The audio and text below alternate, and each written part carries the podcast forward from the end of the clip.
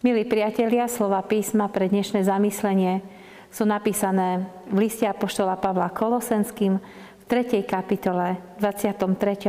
a 24. verši takto. Čokoľvek robíte, robte z tej duše ako pánovi a nie ako ľuďom, vediac, že od pána dostanete odmenu, dedictvo, veď pánu Kristu slúžite. Amen. Tieto slova Apoštola Pavla do zboru kolosenským kresťanom sú vsadené do širšieho rámca. Celý odstavec nesie názov Kresťanská domácnosť. Kresťanom v rozličnom postavení ku iným členom domácnosti dáva Apoštol Pavel dobré rady. Že nám hovorí, ženy, podané buďte mužom, ako sa slúši v pánu Mužovia, milujte si svoje ženy, nebuďte príkry k ním. Deti, poslúchajte rodičov vo všetkom, lebo je to milé pánu. Otcovia, nedrážite si deti, aby neklesli na mysli. Domácnosti vo vtedajšej dobe patrili aj otroci, preto aj im Pavel hovorí, otroci, vo všetkom poslúchajte si telesných pánov a neslúžte len na oko, ako tí, čo sa ľuďom chcú lúbiť, ale v úprimnosti srdca a v bázni pred pánom. Z tejto tabule domácnosti, tak sa nazýva tento odsek v Biblii, vidno, aké rozmanité úlohy a postavenie navzájom k sebe v rodine máme. Avšak či sme v rodine mužom alebo ženou, či sme rodičia alebo deti, jedno máme mať spoločné. Naše konanie má byť úprimné a zodpovedné, lebo žijeme pred zrakom toho najvyššiemu a jemu sa raz budeme za všetko zodpovedať. Apoštol Pavel napokon všetky tieto rady zhrňa do pravidla, čokoľvek robíte, robte z tej duše ako pánovi. A nie ako ľuďom vediac, že od pána dostanete odmenu, dedictvo, veď pánu Kristu slúžite. Zaujímavé je na Pavlovej rade to, že nás dôrazne upozorňuje, aby sme v službe pre ľudí mali v prvom rade pred očami samotného pána Ježiša. Rozmýšľam, či to aj tak robím. Myslíme na to, že slúžime pánovi, keď slúžime konkrétnym ľuďom. Musím povedať, že ja na to často zabúdam. Keď robím niečo pre svojho manžela, tak chcem, aby sa to páčilo jemu. Keď varím alebo pečiem pre deti, tak chcem predovšetkým vidieť ich spokojnosť. Keď sa pripravujem na bohoslúžby, chcem, aby ľudia, ktorí prídu, do kostola boli povzbudení kázňou aj piesňami. Často je naša služba až príliš upnutá na ľudí. Je motivovaná ich súhlasom, ich spokojnosťou. Ak dostávame pozitívnu odpoveď z ich strany, prináša nám to dobrý pocit a uspokojenie.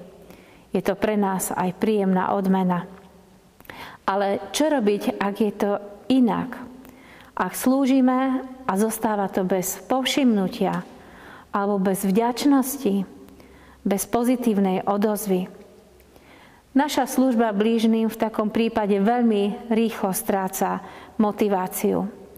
Aj v rodine, aj v práci, aj v duchovnej rodine, v cirkevnom zbore môžeme zažiť a niekedy aj zažívame sklamanie. Apoštol Pavel to dobre vedel. Ľudia v cirkevných zboroch, ktorých on slúžil, mu pripravili nejedno sklamanie. Keď čítame listy do Korintu, do Galácie, čudujeme sa, že sa s nimi vôbec ešte chcel baviť. Ale on im napriek tomu slúžil nie preto, že tí ľudia boli bezchybní, ani nie preto, že vždycky dostal pozitívny ohlas na svoju službu ako odmenu Svoju službu bral predovšetkým ako službu pánovi Ježišovi. K nemu bola namierená všetka jeho motivácia a všetko, čo robil pre ľudí, konal z tej duše ako pre pána. Neočakával vždy od nich súhlas vo všetkom. Nežiadal ani odmenu od ľudí. Záležalo mu len na tej, ktorú príjme z Božích rúk. Priatelia, je v tom aj kus vnútornej slobody, keď slúžime blížnym tak, ako by sme to konali pre pána Ježiša. Potom nie sme tak veľmi závislí na tom, či sa to ľuďom páči alebo nie, či nás za to pochvália alebo nie. Sme viacej závislí predovšetkým na tom, či konáme podľa Božej vôle to, čo je správne a dobré. A je to aj druhý dôvod, prečo svoje konanie, svoju službu máme centrovať, zamerať na pána Ježiša. On je ten, ktorý ľuďom slúžil tým najlepším a najkrajším spôsobom. Jeho služba nám hriešnikom bola motivovaná nesebeckou láskou, v jednom príbehu sa hovorí o kráľovi, ktorý mal tri záhrady. Prvá bola krásna, druhá bola ešte krajšia, ale tá tretia bola nádherná. Pohľad na ňu vyrážal dých.